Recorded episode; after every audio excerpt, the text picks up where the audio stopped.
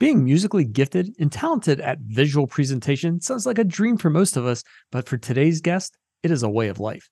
Hi, I'm George Nagel, and today we get to talk with an artist on multiple levels on how he maintains creativity. Let's get started.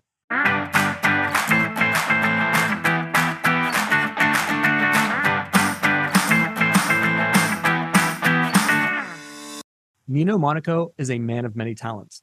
He is a songwriter, recording artist, experiential producer, brand strategist, and graphic designer.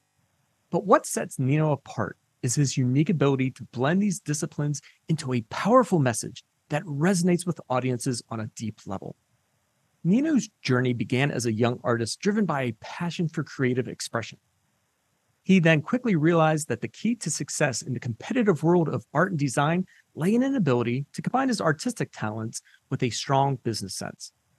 As a graduate of the Harris Institute of Arts, Nino draws on his diverse background in music, event production, and design. Nino is a sought after expert in the field of brand strategy and visual identity disciplines. Nino was instrumental in building the event arm of a multinational company from the ground up leading to $5 million in revenue in just three years. He is the founder and creative director of Aooga Brand Designs, where he provides a multitude of services to a distinct and diverse set of clientele, such as Jack Layton, Stephen Harper, and Nelson Mandela. Nino, welcome. Hi, George. Thanks for having me. Nice to see you. Oh, it's always a pleasure. Let's jump right into it. Um, you know, we talk about creativity here a lot, and your art background has just everything to do with creativity. So, what inspires you about art? What what really gets you excited about it? The inspiration comes from um, many angles and many resources. Uh, I, I, mean, this is the world that I kind of been living in for for a very long time. From you know, from the age of let's say 14, uh, 13 or 14, when I decided that I wanted to uh, pursue music and learn how to play um, drums. And uh, and that you know that that love and inspiration for music and and words and lyrics and storytelling in that form uh, were certainly the you know the the germ of the inspiration. And and then eventually down the road um, uh, I got deeper into the um, the the design and visual identity aspects of things. And that has shaped uh, you know how I interpret things you know currently all those things, um, you know, the, the way I was brought up, let's say in that sense, um, shape and inspire me. And, um, and then, you know, it's the, um, the lifelong pursuit of just being curious, being inspired, you know, um, you know, I, I'm inspired by a lot of things like art and movies and, and just, uh, you know, different types of design and uh, so when I, I just soak all that stuff in and um, again put it through my own filter and, and, sometimes it spits out in certain ways and, and it works sometimes and sometimes I've just got to you know look and and uh, and, and rework. Um, but as it pertains to uh, let's say the X factor which is the client all those things that I bring in um, as an example, uh, are my input, but then it's the, it's the client uh, um, that also has um, also shapes the way I create as well. It depends on the client. If the client is quite, let's say, happy and hands off with my contribution and just wants to see what I'm able to to do, um, you know that that is one thing. But then there's also the, the client that uh, has very specific requirements.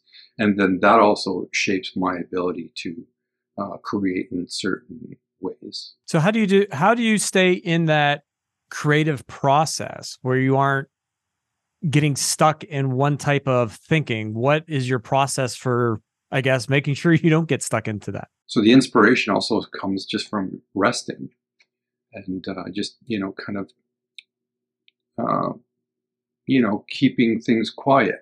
There are times where uh, I, uh, you know, won't listen to music and I won't read, I won't look at designs, um, and I'll just kind of, you know, tone it down and turn it off a little bit uh, because I guess what I'm telling myself is that I just need to reboot a little bit, and then um, and but but something interesting also happens in that in that uh, in that space, which is my you know my visualization uh, is is just always kind of running in the background. As an example, when I was let's say first learning how to play drums, I was completely obsessed by it, and so when I wasn't actually physically playing the instrument, I was you know, I was thinking about it and I was visualizing it. I was thinking rhythmically and I was trying to, in my mind, create rhythms that I could then replicate when I got back on the drums. And many times there were there were times um, that I wasn't actually physically playing and mechanically moving, but I was I was visualizing, and um, that kind of visualization uh, I I still use and I believe helps me to get to different plateaus because I've imagined things so much in a certain way that when it comes to then applying it physically, mechanically, that it's it becomes, uh, let's say, maybe easier to realize. And uh, so that's you know that's kind of uh, in a nutshell um, what keeps me inspired. Uh, and again, it's the constant curiosity around any forms of art. Again, I may stumble on things that I didn't think would be inspiring, but in that moment, I look at something and then I'm like, you know, that's really impactful, right? And then, then I start thinking, is there a way that I can incorporate some of these concepts into my own process? And sometimes I can, and sometimes I, I do, sometimes I don't. It just depends on how it flushes out. But so, you know, that is a, a good question. It's also loaded because I could just go on and on about the uh, what inspires me. Uh, I love words. I love lyrics. I love certain writers, uh, writers uh, that have the ability to uh, paint like a an amazing picture within the the framework of a three minute pop song. That is, uh, I'm, I'm just, you know, blown away by that kind of stuff because it's just a visceral, you know, very visceral experience. And, uh, and ultimately, as you know, being a storyteller, um, that that's where you want to, you know, connect with your audience. And I'd say when it comes to storytelling versus songwriting, songwriting um, I think makes personal themes universal, whereas storytelling makes universal themes personal. And so that is also kind of a, a, a fundamental barometer that I go by when I'm creating in, in my own space. Thinking about not only our feelings, but when you're in that positive frame of mind, do you think that allows for a deeper emotional level of storytelling that you know is really essential for audiences to connect to brands? Does that get you into that that strong emotion to where you can start to deeply resonate with a target audience again when it comes to the storytelling uh, it really has to come from like a, um, you know, uh, from having developed a, a, strong sense of empathy.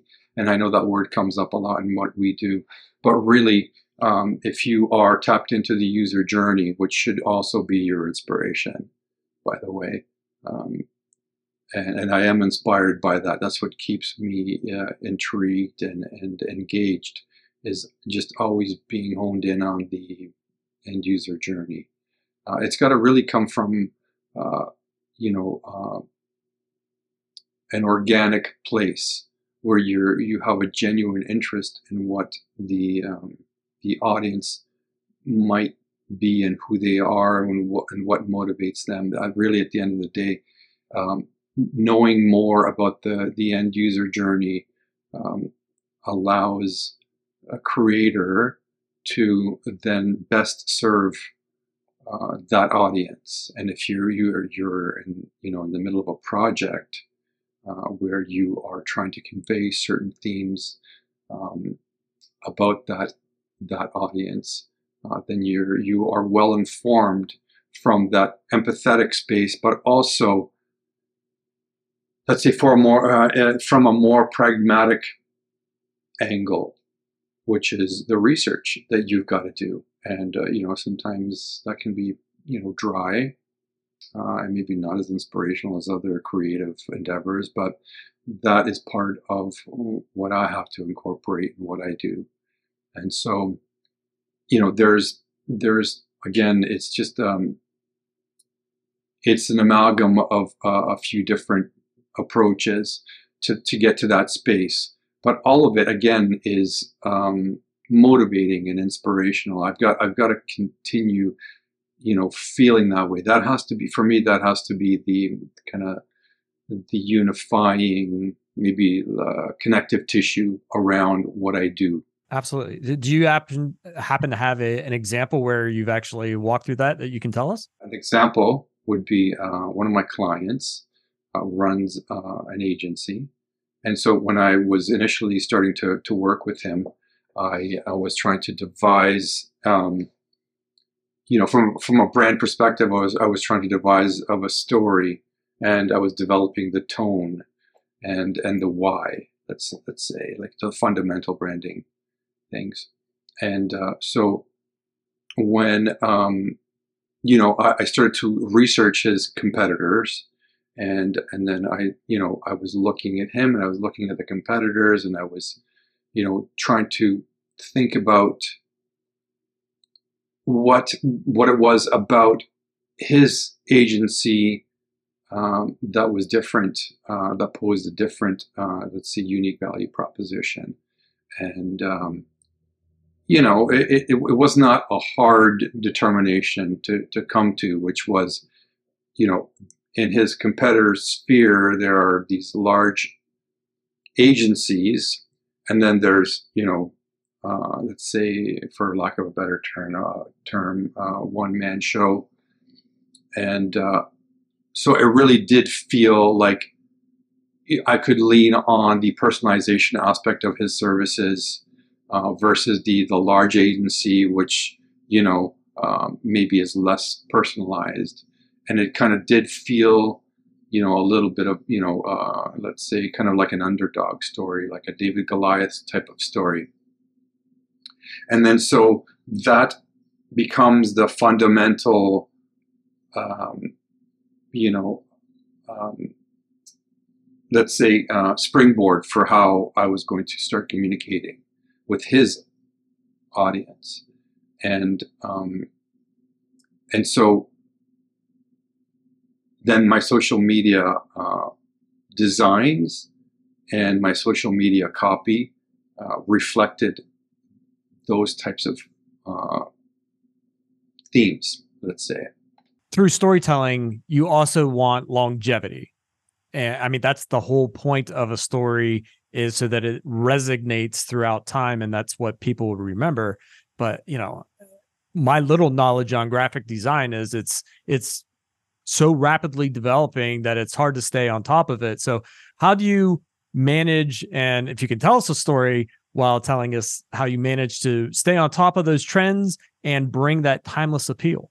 When it comes to you know being inspired, that is something that needs to be the the key is to be inspired, um, and then from to draw from different inspirational sources, and also developing your vocabulary ar- around certain things. And, um, you know, I, I would, um, let, us say, make the comparison with uh, musicians and uh, their ability to, let's say, um, you know, vamp and improvise, right? Uh, you can look at a musician, you can look at a group of guys that are that are or a group of people that are that are improvising, and you can see that they uh, have a certain, um, you know, uh, level of linguistics around uh, the improvisation. Um, but the, the key is to learn more ways of expressing yourself when it comes to improvisation. Um, and then you can see that the the language is expanded and the ability to express uh, is also expanded, which make, makes it more interesting and more compelling. The same can be said, uh, you know, around what I do, and uh, so I draw from many sources, and you know, I look, like I said before, I look at classic forms, I look at stuff that's happened before me, and then I look at the trending things, and then I look at what I bring to the table, my own filter. Uh, but as I said before, the the client is that X factor because you can bring all those things in, but you you've got to to you know consider the the person that you're in a project with and what they're resonating with, uh, and and you've also got to find the balance of help to connect with them but also keeping your, let's say, your standard and, and your way of, of expressing. So, you know, again, this is a, lot of moving parts when it comes to being uh, uh, conveying, let's say, longevity. Well, the, the longevity piece, longevity piece, I would say, branding, just like marketing, are long-term endeavors. And you know, just because you create something one day, it doesn't mean that it could, you know, uh, can't be augmented the next to show growth and progression. Uh, you know, uh, it, it's got to be timely. It has to make sense. It's got to be congruent with the with the visual identity and the digital, you know, sort of let's say footprint. But it doesn't you know, once you've created something, it doesn't mean that it, has to be etched in stone. I mean, if you look at even the largest companies, um, you know, with their branding and their approaches, they've they've there's been you know an evolution, right? So the long term is really the ability to evolve with the brand and have it, you know, continue to connect uh, with the audience, and hopefully that audience is with you and is growing and is interacting with you. Right? So that's you know that's how I kind of deal with that. When you are crafting and looking at that experience that you want audiences to to really take away or the visual identity and the branding and how all that comes together i think for and i guess i'm thinking of product managers because i spent so much time in that realm. How do you manage that high pressure of balancing all of those things to make sure that the end client or the end audience actually has that seamless experience? Okay, so I think George, you're now we're getting into the experiential producing um, aspect of things and brand from a you know let's say a, um, you know, a real world perspective, a live event space. Um, so to, to that, I would also say that the inspiration, again, has to come from viewing the, the world from the end user. That that's really where where I I, I focus. Um, you know, once things are are being fleshed out, what I really want to, you know, I mean, there's obviously the the the hard sort of considerations, budget and all that kind of thing, and timing, um, and venue. Sometimes I'm involved in in the you know choosing the venue. Sometimes I get brought in when the venue's already been, you know, there's a certain amount of, of front work that's already been done before I enter. Um, but I'm always focused in on the the end uh, the end user user experience.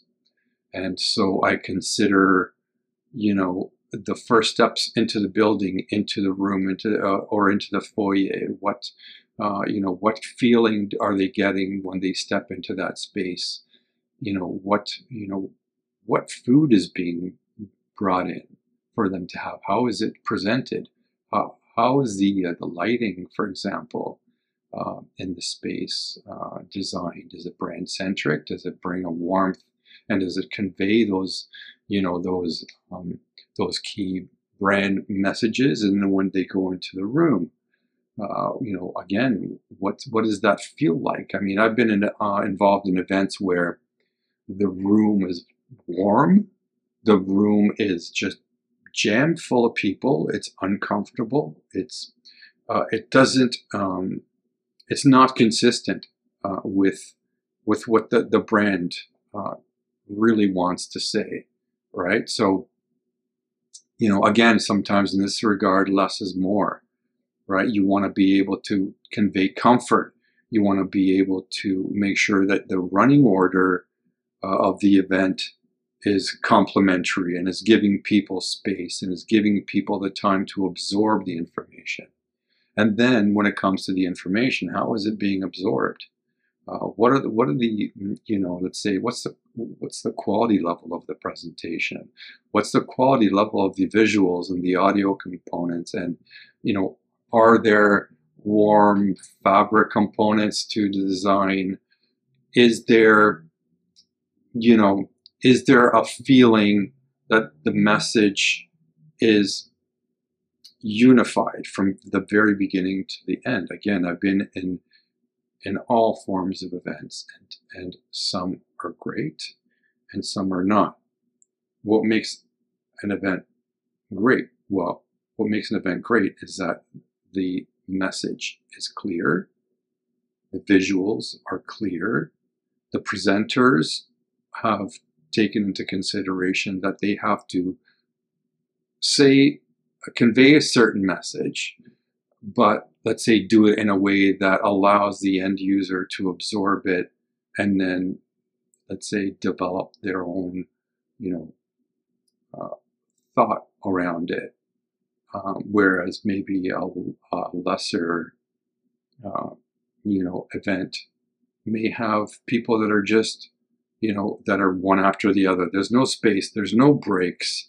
The meals are are not good. There's no time for meals uh, there's working lunches, and uh, you know the production team just hates the, the, the working lunches, right? Because when uh, the event is still going on, the production team is still working, so there's no break, right? And and so this is when an experiential producer would come in and say, look, there's got to be space. You've got to let people absorb the information. You've got to do it in a way that is, you know, a little um, a little softer.